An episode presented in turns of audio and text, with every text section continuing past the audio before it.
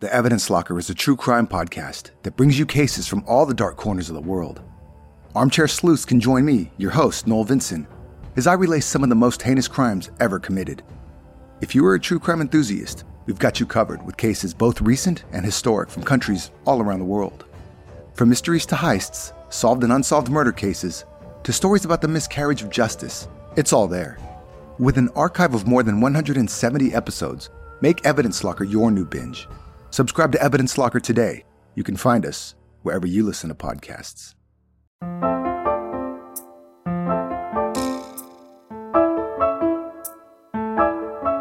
Welcome to Journey to the Centre of Food, the podcast you can enjoy between meals without spoiling your appetite. My name's Jay Taylor. I'll be your pilot today, along with James Winter, our trusted foodie navigator. Hi. And on today's show, break out your most charismatic grin, gel up your hair, and adopt your sexiest whisking angle as we are delving into the world of the celebrity chef, specifically exploring the rise and fall of the food personalities who have dominated our airwaves and bookshelves for many decades in a bid to answer the question is the time of the celebrity chef over?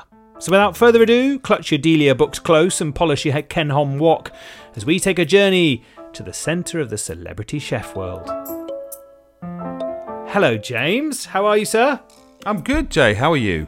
I'm very good. Obviously, around us is is significant bunting, and and and there's one of those ticker tape parades because this is a special episode for us, isn't it? Absolutely. This is our 100th episode, Jay. 100 of these. It's remarkable, isn't it? I'm I'm just really, trying to. really proud if we that. think back to when we started making these with Heston out in France and sort of thinking, oh, blimey. playing record, sitting in his Play, living record, room. and then stitching it to, well, well, just, you know, yeah, no, we- and 100 shows later, here we are, talking about celebrity chefs. I Without, know. without a celebrity chef in the room. And we, uh, everyone out there who's stuck with us for this journey, we hugely appreciate it. And obviously, everything's changed Absolutely. and evolved over the months and years now as we've been doing this, and we've we've loved the experience. We love the feedback everyone gives us, and you know, Heston's been a big part of this to begin with, and mm. obviously now we have so many interesting and, and varied New guests. friends, yeah. yeah, and we're looking forward to carrying on and seeing where this takes us. Right? Yeah, and when we were talking about this in the week, we were we were thinking about what we might talk about here, and obviously we're, we're going to talk about sort of celebrity chefs and our experience with them, and chefs uh, who become celebrities in that journey that they go for whatever, but also what we might be talking about in a hundred shows time. What might be the things that we would still be talking about, and it's quite interesting, you know, to to put it that way, because it's.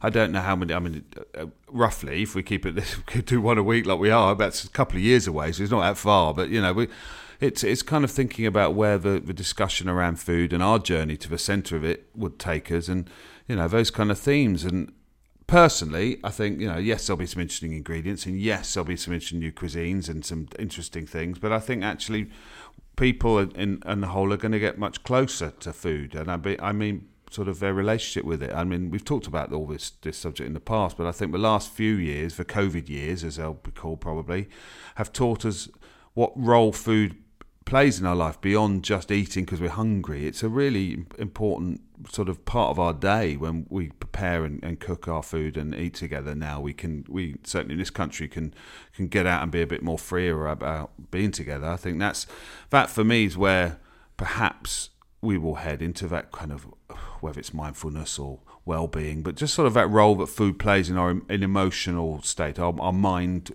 our well-being in the head, as opposed to mindfulness. You know, just how our mental health. You know, that's I think there's a role there. We're, we're just beginning to understand scientifically, and and you know that's there's going to be some interesting developments around that. I think. This is what you've always said about this podcast as well. This is not the podcast equivalent of a chop and chat. This is not about ingredients and recipes. This is the, the you know the ambition has always been to take a journey to the center of food on the sort of molecular level, and that means you know going inside the apple we eat or the strawberry eat, but it also means going inside us and trying to unpick mm.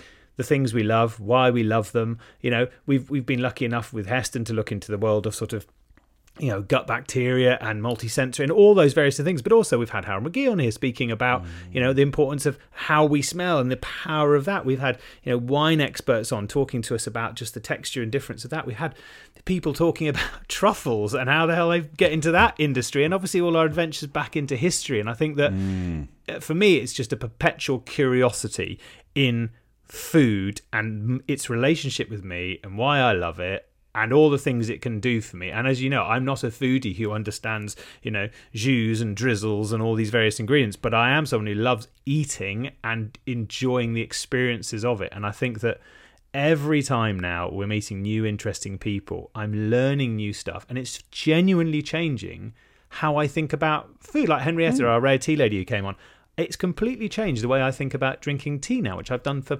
decades, mm. and suddenly, it, so it, it's it's a it's a real joy. And mm. to everyone you know who's been listening to us and and giving all their suggestions, please keep doing it because we want to evolve this um, in all manner of ways over the coming hundred episodes. We are looking forward to be doing some live events of all different varieties where we can get you along and meet you in person, which is going to be really good fun. We're going to try and expand our presence online as well. But just stay involved. Go on our Instagram at, at Journey to the Centre of Food or come, say hello on the email, journey to the centre of food at gmail.com uh, and subscribe on iTunes and all those other places. Leave reviews, drop stars, whatever it is you, you fancy mm. doing at the time. And just let us know where you want us to take it. Um, because obviously, now that we've done 100 episodes, obviously James has, has his star has grown hugely. so he is now a a broadcasting.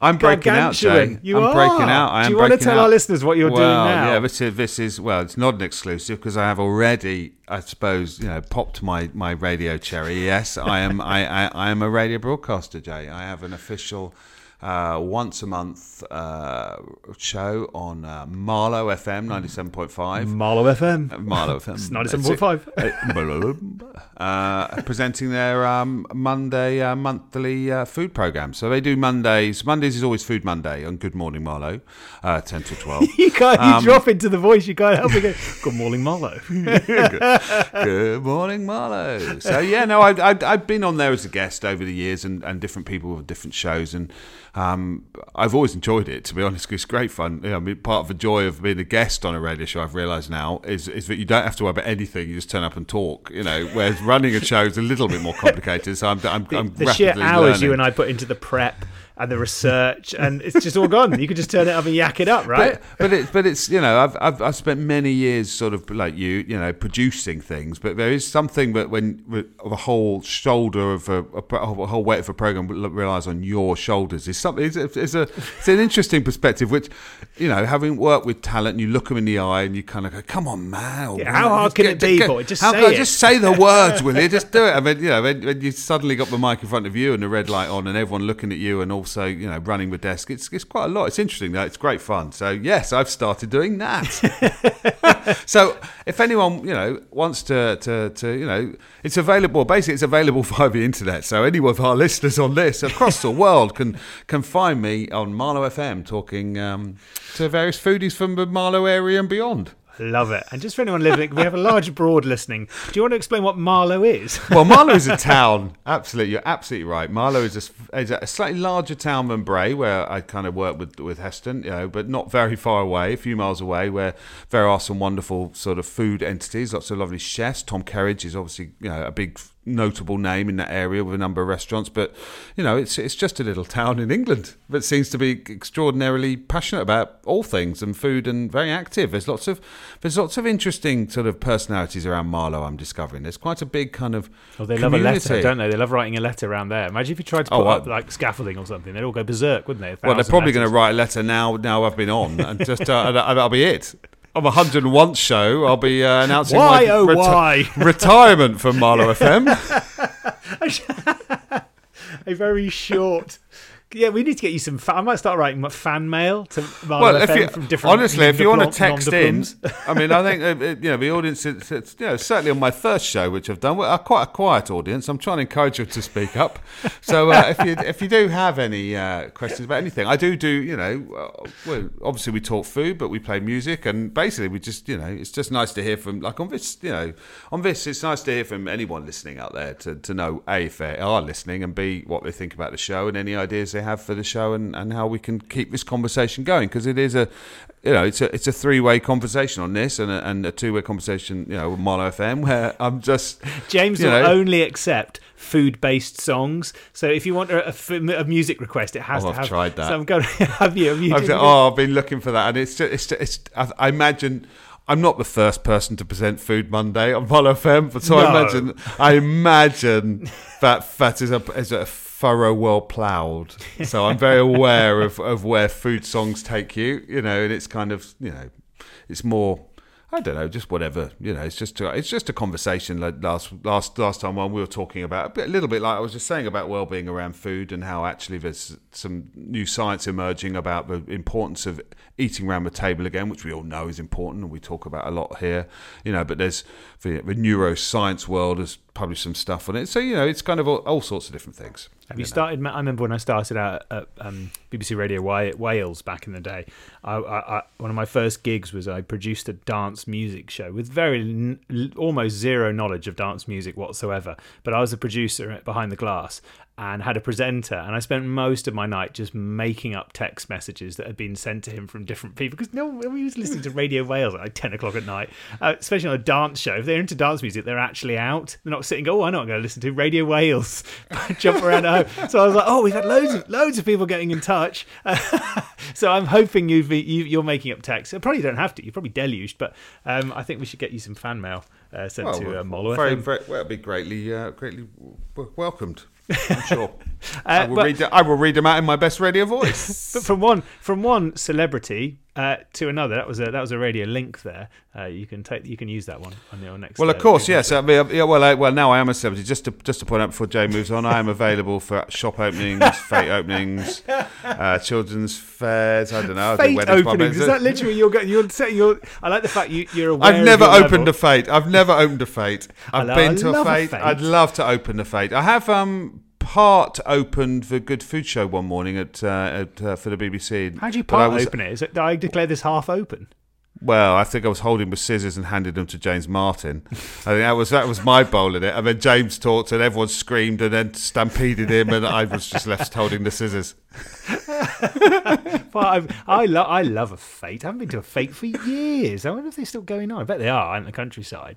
But it's Yeah. good. Like some cupcakes, and there's always like a toss the ring around a, something. And um, Well, yeah, we have quite a big. We have a big country. We, it's for sort of village show where I live. You know, yeah, it's big. It's huge actually. The the um the booklet comes out with all the various prizes you can get, and it's everything from needlecraft. You know, cooking on a theme. You know, there's always a theme to each year, so you have to. There'll be like knitting something on a theme. You know, they'll be writing on a theme. Lots of men-only categories in the cooking, which is always a challenge. Yeah, yeah, absolutely. Only two or three. You know, there's like hundred category. Like well, there's like a hundred. Well, there's like a hundred. No, it's like a hundred just for men. Oh, men uh, don't always have to do X-rated things, Jay, But why would only men be allowed to do it? because all the other categories are dominated by the local WI. Oh, You know, yeah, so- like the cake making, the old, the old yeah, so there's men's that, scones making category, or they might pick something interesting like lemon curd, men only. daring, daring. Oh, you could do your li- you could do a live broadcast there for your show. Ooh, Imagine that. That would that would blow their budget. That blow Marlow FM's budget for the next four years to get the live scanner out there. it's just coming to you, coming to you live from the Marlow Fete. If we have one, there is a there is a trailer out in the gravel car park. We're just at the back of a scout hut, and there's something that's got some stickers on. It might have some broadcasting equipment. It, it could also just hold some cones. I don't know. part of, the first part of my training, by the way, was how to open the door. Probably it the really first and all of your training was it? this is where the No, is. no, I got, I got some very, very good uh, training from a from a fellow broadcaster, Chris Zarimba. He does the uh, health and fitness show on a Thursday, um, and um, I had to be uh, shown literally how to let myself in, turn the lights on, and because it's it's quite a solo thing, you know, local, very, very local radio. There's there's not like walking into broadcasting house where you're greeted and someone signs you in and you're given a cup of coffee and swept up in the lift by Not some yet, nice James. person. Not yet. Now you're there. No, it doesn't happen like that. You're the Chris Evans of Marlow FM. You're going to build. Well, he that. lives in Marlow, Chris Evans. There you go. That's Yeah. the, that's the.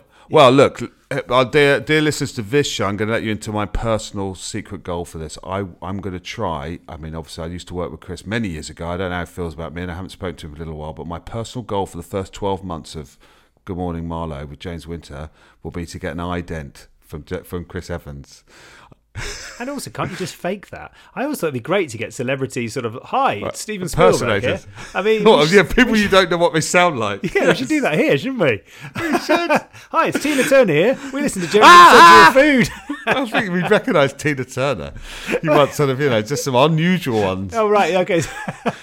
You know, it's like, To our dear listeners, by the way, as you can tell, as this is our hundredth episode, James and I are just being utterly indulgent, and we, it's just the two of it, and we're going to be talking. Uh, well, we're going to stop talking complete nonsense about this and actually have a point to it now. But um, but yes, it's just going to be us because what we wanted to do in this episode was delve into something that you've heard us in previous episodes talking about, you know, food television and the rise and fall of that, and something else we're particularly interested in is the is the is the sort of cult of celebrity and specifically celebrity chefs. Both of us have been around celebrity chefs our entire careers. We've had hands in building the celebrity of a number of chefs. Um, so we thought it would be a really interesting thing to explore this because there is a growing sense in the world that actually the celebrity chef as we know it is a sort of dying breed uh, and potentially slightly endangered. So we before we get to that though, we thought it would be fun to start at the beginning, uh, through the mists of time. Once again, the mists of time part, and James will take us gently by the hand and take us back to the,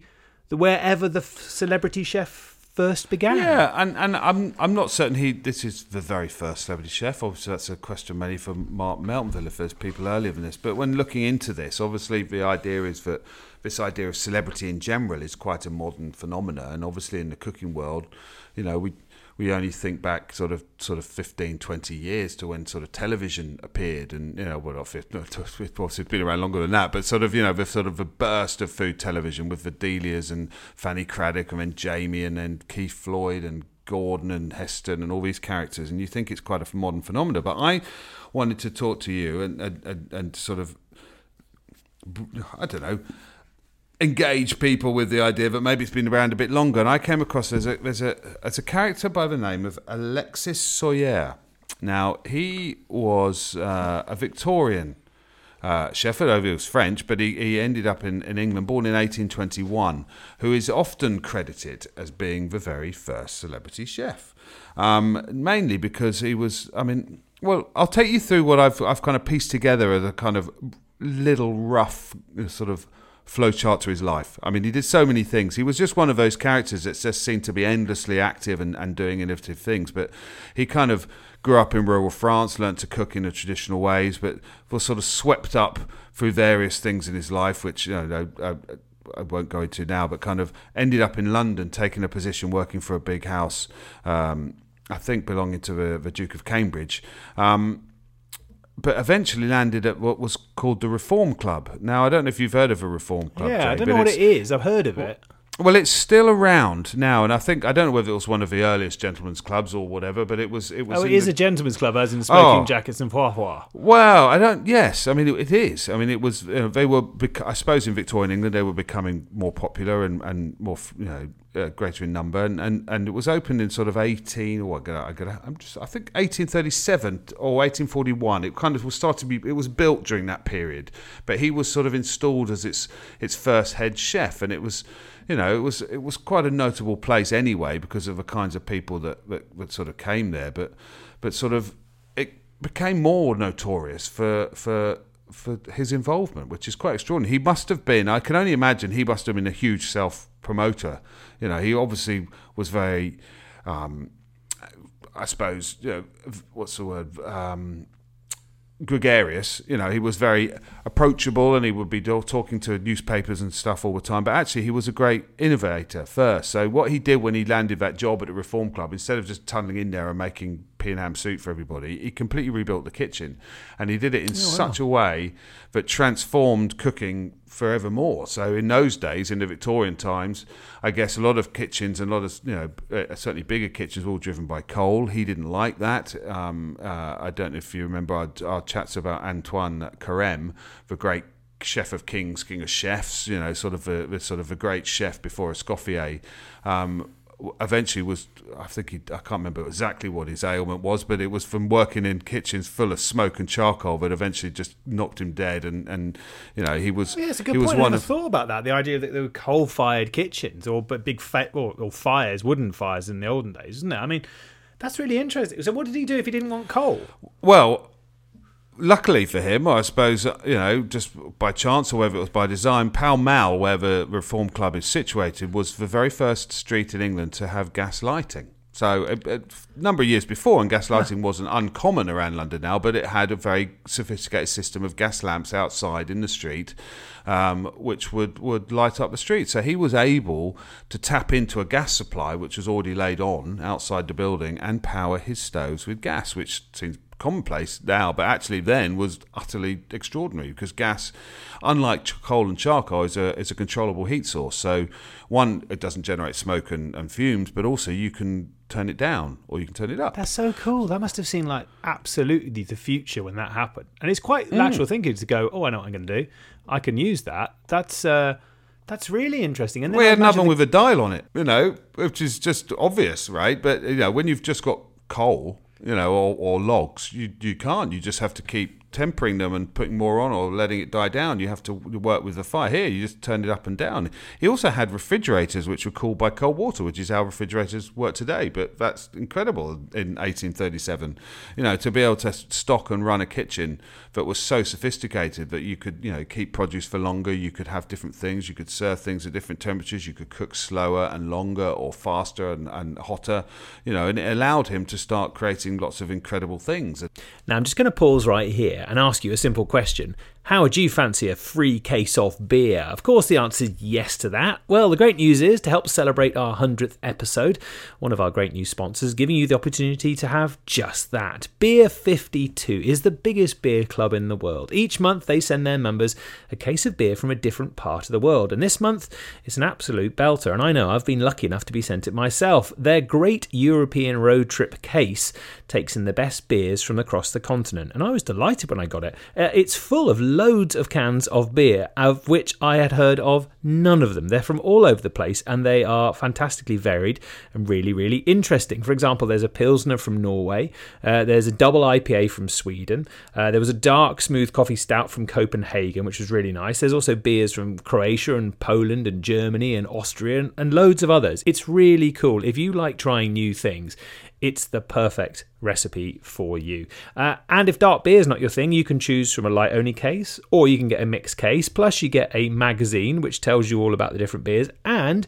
you get some snacks as well. And if after all that you're still not happy, you can just pause or cancel your subscription at any time. So, why don't you go ahead and try it for free on us? All you have to do is go to www beer52 that's beer b-e-e-r and the numbers 52.com forward slash journey. Cover the postage of just over a fiver and get your own case and get enjoying. So that's beer52 www.beer52.com forward slash journey and have a beer on us. Right let's get back to the world of the celebrity chef Alexis Soyer No, he's less known for, for maybe individual dishes, although lots of dishes are named after him in many ways. But lots of techniques, you know, are really, you know, sort of where where people have, you know, sort of tapped into his knowledge because he, he kind of reformed how kitchens could work, and you know, through that position and through all that work, he obviously did lots of huge, very public dinners, but he was also very good at promoting them. So he was always being interviewed. So,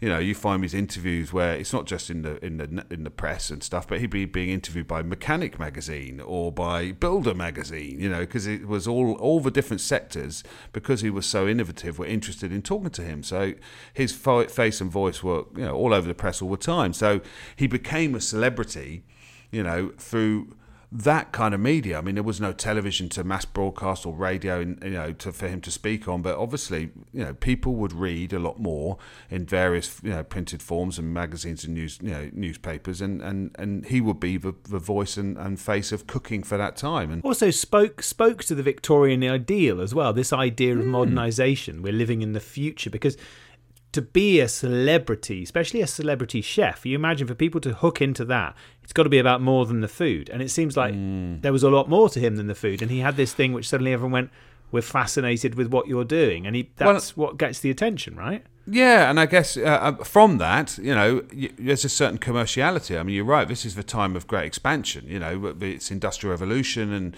you know, it's past, and, and, and people are you know are getting more and more commercial. Businesses is you know, are growing. There's development, and just just things are happening, and and so he was able to do commercial partnerships with things. I mean, he did a partnership. Oh, wow, really? Yeah, so he did a he did a, a partnership with Crosse and Blackwell right, for some of the sauces which were coming out of the kitchens at the Reform Club to turn it into Soyer's Sultana sauce, which became the base of Crosse and Blackwell saucing, you know, and it's still available today in one form or another. It's oh my word, you know, I had so, no idea. So you know, he's he's he's a man that saw something that he was serving to the the you know the diners in the Reform Club you know dining room, but was you know suddenly available to the general public. So his name starts to spread that way, you know, and and and because of that, he started to you know able to do other partnerships. And I suppose what this is what's interesting because the trajectory of this is such a modern trajectory. So he starts Yeah. off being a guy who's very talented at cooking. He lands a position which allows him to be very, very talented. People notice his talent for whichever way they can. Other in you know industries come in and say, "Oh, I'll have a." I like your brand, even though it's not really a brand in the modern sense. I like what you're doing, so I'm going to take what that is and put it in my brand and, and we work together and we grow together. And so that's what started to happen for him. So you know he started to grow and grow and grow as a, as a, as a, as a celebrity sort of up until you know for I suppose and for the next 10 years at the Reform, Reform Club, he was he was the chef that would do all the big dinners. So when n- notable people came to town, you know, Queen Victoria would want Soyer to, to do the big dinner for the big dude, you know, or or a big you know, industrialist would have a dinner. He would hire Soyer to do the dinner and he would want the reform sauce, but you could, he'd already, you know, he, he, he could use it to everything to cross promote himself. But he was also still very innovative. So, you know, when it came to the, the next changes, he's, you know, he realizes now he's a public figure I suppose he's got to try and make a difference to the public. He feels the public's need and want, and he was always driven by this desire to to feed large numbers of people. Really, he always felt that people. I don't know whether he he saw poverty in the street or whether you know he felt that there was lots of people, certainly in London, that were undernourished, underfed, and didn't have access to, to good food, and he wanted to help. So he got involved in in in a you know trying to help with the Great Irish Famine um, in 1847.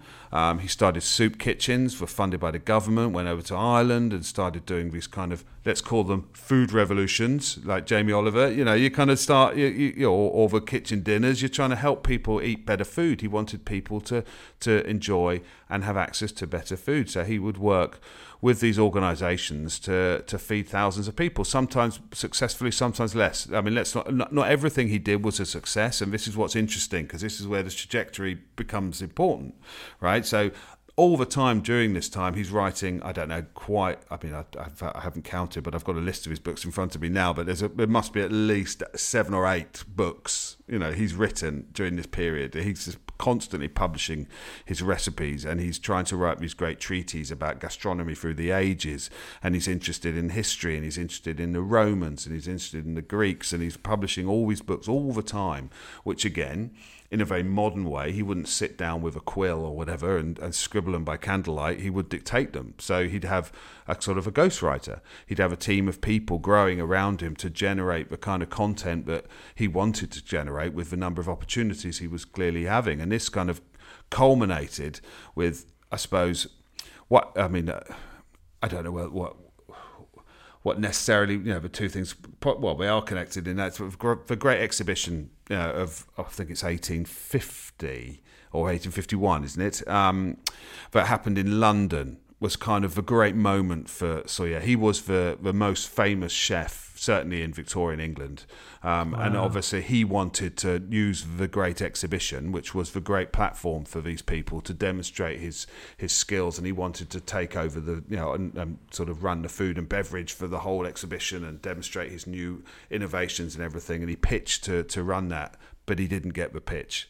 You know, this is so, so it's obviously really? no, he didn't get it. So he got, went to someone else, oh. and I don't know why. Oh. I don't know the full story. Politics. That probably a bit of politics, and you know, because again, on this journey, you know, you'll see a trajectory that's it's quite interesting because I don't know that much about him in the sense that I've read a couple of biographies and you don't know how much is true and some people dispute different biographies and some people say that's not true but you know he he was clearly a, a, a colourful character let's say you know who who'd been a heavy drinker all his life. You know this is Victorian England. So I imagine he was quite a difficult character especially with a certain amount of fame around him. We know how fame can you know, let's say change people, you know, to be, you know, more com- Yeah, you know, we've both convinced seen of it many times. Absolutely. So you know, maybe that was part of it, but but um, when he didn't get that position, it's quite interesting. He left for Reform Club. You see, at that point, you know, he'd committed himself to being part of a great exhibition, and so he left for Reform Club. He, you know, he'd probably grown in his mind too big for his his fish pond, or wanted a bigger ocean to swim in.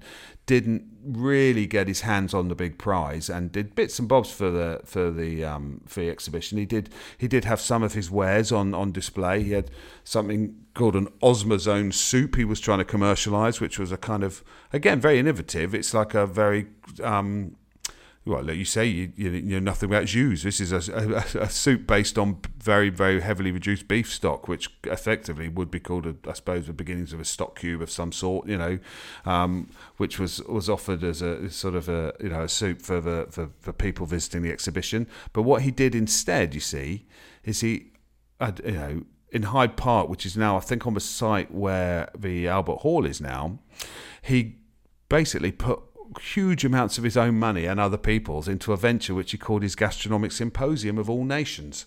And so he set up his Oh, rival, wow. a rival enterprise. You know, it brilliant when literally. egos egos collide because these things are egos, aren't they? It's it's I'm better than you.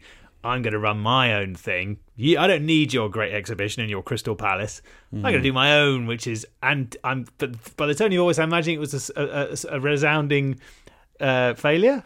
Well, interestingly, I mean, it started off in you know in the grandest possible way. He had a banquet, you know, on fifteenth of May, eighteen fifty one. I found, um, but not the dates that important. But it's kind of he invited and the editor of every single European newspaper to it. You know, so this wasn't just like let's do this and invite. Him. He invited all the world's press to come and come and see him, um, and he was holding events, banquets every year to lots of different people for a year, different things, different styles, different ways of serving banquets, different foods, different gastronomies and techniques for you know for a full on year until this eventually every day or every week? well, was I don't. this? Well, every I don't know the frequency, but enough, enough basically to, to after one year to have to shut it down, having lost at that time a huge amount of sum, uh, sum of money, which was seven thousand pounds, which I, I haven't converted into modern money. But let's That's a lot, though. I mean, could just imagine. That's yes. Yes. And you know, those pounds were like those giant pieces of paper. A pound was a big deal, right? So the Mm. idea of seven thousand. That's a lot of large pieces of paper. so you know by 1851 he's pretty, he's pretty much spent you know but he doesn't stop you know he's still producing books and he's still you know you know very vocal and being interviewed and all sorts of stuff but obviously he owes a lot of people a lot of money at this point so you know Wow. it, it kind of you know it, it sort of peters out from that point on but one thing he he had one interestingly you know he he sort of um through his kind of work with I suppose after um, the the uh, Irish food uh, potato famine, you know, work he did trying to feed people with soup kitchens and stuff, he he was asked to, to help with a culinary campaign during the Crimean War and to help with the army, you know, to basically be to to get better nutrition. So you know he was you know paid expenses and, and a simple wage, and he, he basically joined. Um, one of the army hospitals, you know, to, to serve and prepare food for large numbers of people to make sure that the troops. me. And so, as part of this, his kind of last great contribution, I guess, was this thing which is, was well, up until the 1980s, in it was still using the Gulf War, is the Soyer stove, which is a it's, it's a sort of a, a, a kind of wood-fired cooking pot which you know if you google it you'll see it it still makes perfect sense it's kind of got a charcoal burner at the bottom and a great big encased stew sort of you know, pot inside with a lid on top and it would it would be controllable enough for you to be able to cook sort of long slow cooked things for long periods of time and it's it was just a simple but perfect design and, and stayed in use for uh, you know 100 years you know so. The interesting thing about Soyers as well is that is that how you say it? Soyers. i think so Soyers, Alexis Soyers, yeah, is that, and the reason we've sort of, you know, gone into depth on him is because he almost feels like he forms a playbook for what we'd consider to be the celebrity chef. As you said, starts with ambition, gets something unique about him, mixes that with charisma and also a, des- a desire to build a brand, gains pub- publicity, finds a way to then monetize this through products and books and those kind of things, and burns very, very brightly, and then often as happens is just the nature of you know public eye, then disappears. And you sort of look at his playbook and say, well, actually, that has very much been the case for the celebrity chef for the following 150 mm. years because you know we step right through everyone that you know we think of and we know from you know especially the advent of, of television and things. We've spoken before about Fanny Cradock but you've obviously got the you know the Jamie Olivers and Nigella Lawsons the Delia Smiths and you know there's the Martha Stewarts across the across the pond. And there's people down down under we know as well. But I think we can all in our minds whichever country we're in think of those celebrities chefs. And what's fascinating about the arc of these people is that over here it's been called the the Delia effect. And I know we've mentioned this before, but it's this idea that there was a period in their lives these people when they were on TV, they had such incredible power over the spending habits of the nation. Um, Delia Smith would just mention something in her cookery show, and it would sell out across the mm. nation. She caused um, sales of white eggs in in the UK to increase by ten percent and like things like minced beef and Fray Bentos just by mentioning it in one of her mm. shows. Mm. And cran- um, cranberries, of course. We, we only eat cranberries, I'm sure, because of Delia Smith. Well, we, we spoke before about, we were speaking off air about um, Ken Hom mm. and the incredible statistics. He sold um, more than 4.7, I'm sure it's gone up since this stat, but he sold more than 4.7 million woks, mm. the Ken Hom woks. And it, uh, uh, you were talking about his wok of the day and how he, you know him and how importantly ingrained it is to his how we think of him, right? Mm. Yeah, no, absolutely. These the products are, I suppose, of a way to commercialize, you know, the brand that you've worked so hard to create. Because cooking, let's be honest, running kitchens and cooking is really hard work. So if you can pluck something out of it, whether that be for a television appearance or whatever, that allows you in some way, you know, my my observation about about all chefs, to be honest, is that it's quite interesting. You know, they spend, you know their entire careers trying to get out of the kitchen. You know, so the quicker you can get out of that kitchen, because it's really That's hard. Very true. You know, That's very true. Then, then the, you know, then the, the, better they are for them. You know, in, in, that sense. So if you've got a product or a technique or a dish or a sauce, even like in Soyer's case, you know, that can, can pay you enough money so you don't have to, you know, peel onions and chop them anymore, then brilliant. I mean, that's didn't you say to Ken Hom once he was more wok than man? Is that what you said? we to used to tease him about that. Yes, he's half man, half wok you know, or, or more what the man, you know, he's, he's, you know, he's, you know, as they call him, the wizard of the wok. You know, he's all. I mean, he's he's he's a wok he's a wok selling machine. I mean, you know, Ken. He's a wok star. Yeah, absolutely. well, yeah, so there you go. So you know, and, but but it's you know he for for you know for that period of time and for now he's he's he is the you know, exempt, you know, so typifies you know Chinese cookery for people. I mean, when you think of Chinese cookery and you think, well, what should I do? You Google Chinese recipes, you will get Ken Hom, you know, and, and if you want to but buy that's really important as well because Chinese cooking has been in Britain for you know, 150, 200 years, but mm. it's actually at their very best. The celebrity chef is this lightning rod. He sold 1.2 million copies of his book Chinese Cooking. And suddenly everyone goes, "Oh, what's this thing I've never heard of before?" Even though it's been here for ages. And also, you spoke about the good that they can do. That that lightning rod can be used for great. I mean, Jamie's school dinners. Mm genuinely has made a difference to school dinners in Britain that is still being done today. And I know it crossed over to America as well. And th- much like Soyer's, that use of celebrity to make a difference is in- is incredible. Mm. And I think that much like Soyer's art, most of the celebrity chefs do that. They start off chopping onions, working 20 hours a day. They get out the kitchen through luck and through charisma and talent. And then they get into this world of celebrity and they start selling books and TV shows and actually make this this difference. But then along came the world of the food blogger. And suddenly, this realm of television was sort of fractured and, and kind of because suddenly it's no longer one or two very rarefied people who are talking to you about food. Suddenly, all I have to do is turn on YouTube, and there is hundreds mm. of people that I love talking about about food. And then uh, after the after YouTube and the bloggers, you then start entering the realms of Instagramming. And suddenly it's now changing where the food is suddenly the star. And that sounds ridiculous, but what Nigella made didn't really matter. Yes, it was nice, but you were watching Nigella.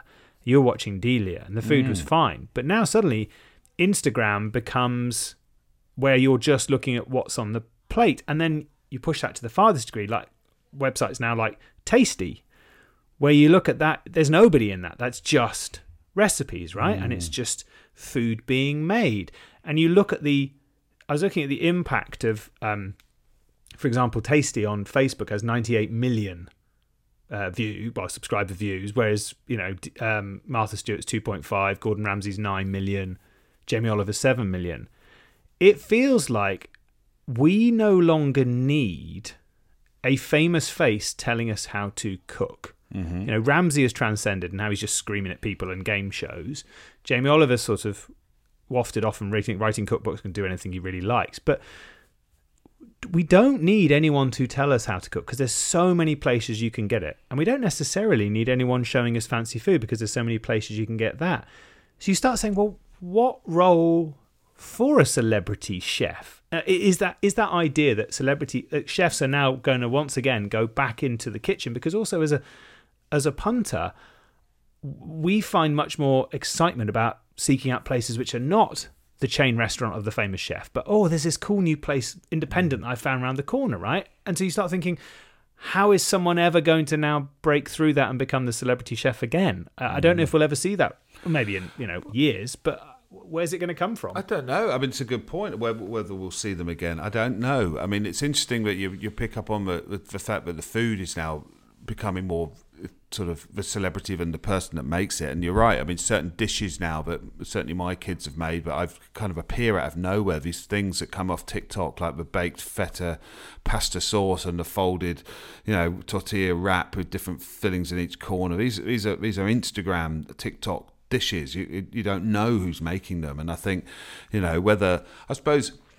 They travel so quickly as well, right? Oh, because Oh, God, as soon yeah. as one person makes something, you know, back in the day, there used to be a, a, a sort of very singular way you could broadcast that. If you were well known, you'd be on television or Mm. you'd do it through the newspapers. But now, I can it, anyone can invent something and it can be shared and copied a thousand times within an hour. Mm. Uh, so it's much harder to have that distinct brand as well. Whereas this is me, I've done something special. Even Candace Heston, there's a it's you know obviously they say that you know it's flattering to be copied, but there's you know thousands of people out there copying his things he's invented, and that's just the way of the world now. Absolutely, and and I'm just just thinking about that. I mean, often the way these things attract and how we feel the impact is often in the in the in the sort of ancillary sales. So, you know, you look at whether baking is important. It's it's we don't know whether people bake, but what we do know is they're buying a lot more baking trays. So when John Lewis announced baking, uh, you know, sales are up by twenty four percent. You know that everyone's baking, you know, or at least for having buying the equipment. So you know that something is having an impact, and that was going back to your first point about Delia was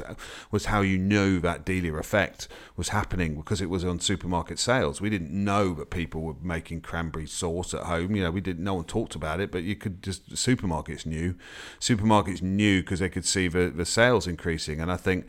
You know, and it's, books as well. You could always tell if your celebrity was rising because you'd be able to sell Mm. books, and that of I mean, thank God the book market's still there, just in terms of we can still go into bookshops, but it doesn't feel like that is a, a path to riches anymore unless you're No, certainly my experience was that that- that- that on a TV tie-in book, as they call it, where it's it's it's linked to a particular series, is is no longer a guarantee of book sales. You know, there has to be something else that, that draws people in. But then maybe to your point, you know, in, earlier that you know the world of and chat, which is what used to be food TV, is is gone now. So we, we would no longer sit and watch somebody cook and, and serve a, a, a dish on television which we will then need to go and buy the book to be able to replicate just doesn't exist. You know we watch them go on adventures where they learn about whatever something something. We might see them cook something quickly but there's no there's no recipe to to, to admire and look at and, and want to cook you know so we don't have that connection. So that's that's gone. So in that sense i suppose that's where instagram and, and tiktok and facebook and youtube have kind of gone in there and filled that gap. I'm just going to pause again because I wanted to talk to you about something that we believe a lot in on this show. Uh, as you know, we're always talking about uh, gut health and the importance of food and the relationship we have with it, and the ability to travel inside our own relationships with food. And a large amount of that is to do with our emotional state and getting to know ourselves better. And I think all of us, especially after the past few years that we've been through with the, the various different global pandemics in our lives, have made us all realize that our mental health is more important than it's ever been for us to be able to take care of it and invest in getting ourselves as healthy as we possibly can, both inside and out. And one of our new sponsors is here to help you with exactly that. They are called BetterHelp online therapy. Now, the great thing about BetterHelp is it's online therapy. They offer videos, phone, and even live chat sessions with a therapist. So you don't need to see anyone on the camera if you don't want to. It's much more affordable than in person therapy, and you can be matched with a therapist in under 48 hours. 2 million people have already used it. This is a really great service with a lot of the barriers that most of us would find if we went to try and get any kind of therapy removed. And we are lucky enough to be sponsored by BetterHelp, which means that you get 10% off your first month at betterhelp.com. All you have to do is visit betterhelp.com forward slash journey. That's B E T T E R H E L P dot com slash journey and have a look into this. It's a great opportunity to really work on yourself and make yourself as happy and healthy as you can mentally. And it, it, it's worth every moment of trying to give yourself the best mental health you can because it's going to set you in great store for everything you want to do, including, hopefully, listening to this podcast. Tenuous link there. Let's get back into the adventures that we're having with the celebrity chefs you know, people do. I do believe people like to watch people cook. You know, we want to learn, you know, vicariously by watching other people do it, how to cook our own things. You know, and and then we want to be have the supporting print out media book whatever you know to help to remind us what the recipe is but i do think people want that and there's truisms from history. I mean, that's what we've learned from speaking to Marc over many programs is that this idea that you know everything's changed and we're different now is is naive. And you're right that, that, every medium grows up and becomes old now. You know once upon a time facebook was cool and new so was youtube so was instagram. And suddenly it's going to become you know for our kids it's going to become old the old thing. And the people on there will become the celebrity chefs of the future mm. maybe and then rise and then become you know replaced ultimately. I think we do like the idea as it's as you've proven through you know from the days of Victorian times, we like this idea that there are these rock stars out there who cook food for the sort of elite, and if maybe possibly you save up long enough, you could go and try it. I'm just curious what that face will look like, and if mm. it is a hmm. person anymore, if it suddenly becomes a a thing. I mean, maybe there's the ultimate sort of kind of algorithmic celebrity chef now, which is the thing which produces the perfect food for you. Well, yeah, I mean, and in a way, that algorithm needs to, to spin them out to cross over. They need to cross over into another area of celebrity life. You know, they need to have not just celebrity friends, but they need to they need to be more than just a, a, a, chef. They need to be able to sit and you know on chat shows and game shows and and do articles about this, that, and the other. You have to be able to cross a number of platforms. I think to break out of your lane. And I think we've talked about this before, but you know, certainly the British public don't like it when people cross lanes. They like to keep them in their lanes, but if somehow yeah. somebody can straddle a couple of lanes, they become you can't ignore them anymore. You know, you know that they've cut through. And just to to to finish that my point about Soyer, is that he kind of managed to do that too. So through his work with the Crimean War, he obviously became very good friends with the other great Crimean War celebrities, which were Mary Seacole and Florence Nightingale. And Florence Nightingale was, was you know present at his funeral, and he was very, well, he was very ill at the end, and he you know he was ill for a number of years. But you know he it was through her support of him that one or two of his final sort of projects, like the stove, and he did a model kitchen for the um, Wellington Army Barracks, I think. So he was constantly doing these projects that would get were through her support of him and sort of forcing him to get things done when he actually probably wasn't very well. But it's when you you're in that group, you know, when you're you know that you're you're seen as you know Mary Nightingale is obviously the you know the name that everyone associates with the Crimea War. But if there's, there's a secondary or third you know, discussion about it, but you know, his name will come up as someone that tried to make an impact when you're talking about her. If you dig a bit deeper, you'll see who it's else remarkable. was doing things. So, you know, you once you're in that kind of you know relationship with other celebrity people, you kind of all get talked about at the same time. You become that kind of rat pack, I guess. You know, you become a group, you know, and that keeps your, your star higher for a bit longer, doesn't it? I mean, that's the point. Yeah, celebrity is a is a growing drug that we all adore and want. And yes, possibly celebrity comes faster now and disappears faster. Um, but to sort of, you know, to finish our 100th episode with a conclusion on this, where do we sit? Is the age of the celebrity chef done and over, or is it just changing? I think. Well, what do you think? Which camp are you in? What's your what's your conclusion about the celebrity? I don't. I don't chef? think it's over. I don't think it's over because I think we love we love food and we love watching people interact with food for entertainment. So I, I don't think it's over.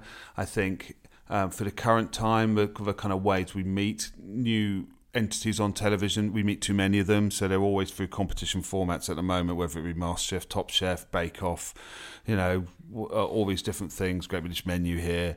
You know, there's too many people to engage with, you know. So, but I don't think we'll ever be bored of, of, of watching them. So I think once those formats change and as a new style of presentation where it's back to smaller numbers, where there's one person who we get to know for whatever reason, and they will come out of that food world because we love watching people cook, and you know. So I don't think it's over. I I can't see where the next names will come from, but that's, that's the way of it. People appear, and, and, there are names probably already huge that I don't know about because I'm not in tune with the YouTube, Instagram, Facebook generation, you know. And, and there'll be people. Yeah, do let us know out there because I'm sure you're pretty screaming at your, your iPhones right now, saying, "Well, what about this person?" It would be great to hear what you think about the future of this. What you divine will be the because I think also, you know, what we've spoken about is the idea that the chefs also come hand in hand with a new wave of culinary interest. You know, mm. when Jamie Oliver came along, it's because we all love the idea of just chucking something in a pan and having a go. When Heston came along, it was this world of molecular gastronomy, which I know is not what we call it now. But when he pioneered that, it was like, what is this? I've never seen it before. And again, the idea that there's not going to be a new turn of the wheel in food is is crazy, and someone will be there, and their star will rise, and we'll all be fascinated with them. So, yes, do get in touch and let us know what you think. I'm in your camp as well, James. I think there's always going to be an absolute appetite for celebrity and food. So the two have to go hand in hand. And just because the old model is broken, I think you know in 100 episodes we'll probably know what the new model is, and we'll be able to be talking maybe a thousand episodes, uh, talking about who the who the, the rise of the celebrity chef again. I think they'll go away for a little while, mm. but they hmm. will be back. Don't and, get rid of them that. And easily. I guess it, it's it's about what it means to be a celebrity in in the food world now. I mean, don't forget, you know, in those days, you were a, you know, when you're a celebrity chef, it's not seen as a great thing to be. Chefs don't want to be, didn't want to be celebrities, whereas you know now it's a slightly different, has different connotations. You can be still a very, very well respected, you know, good, you know, good chef and be on television. Whereas you know, twenty years ago, that wasn't the case. You, if you're on television, you weren't a proper chef. That was you the kind of, out. Yeah, yeah, yeah, So now that's different, and so you know, it's it's kind of fair game.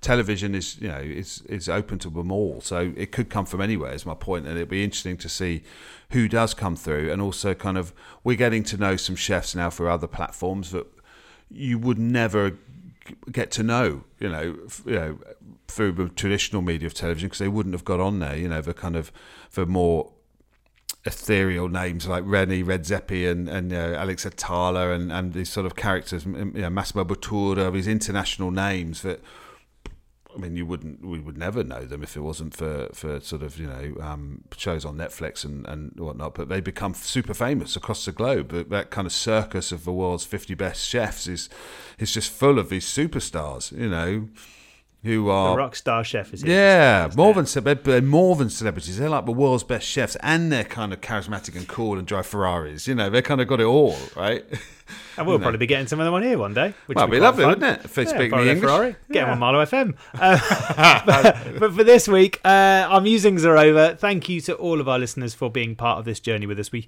hugely appreciate it and it's lovely to have you along and we really enjoy all your thoughts and input. And where we go nobody really knows. But James and I have ideas but it's up to you to lead us as well. But we just hope you stick around for the rest of the ride because we're having a joyous time with it. Uh, but for this week and our trip back into celebrity thank you ever so much. James it's been a pleasure. I will speak to you next week. Likewise. See you soon. Thanks everybody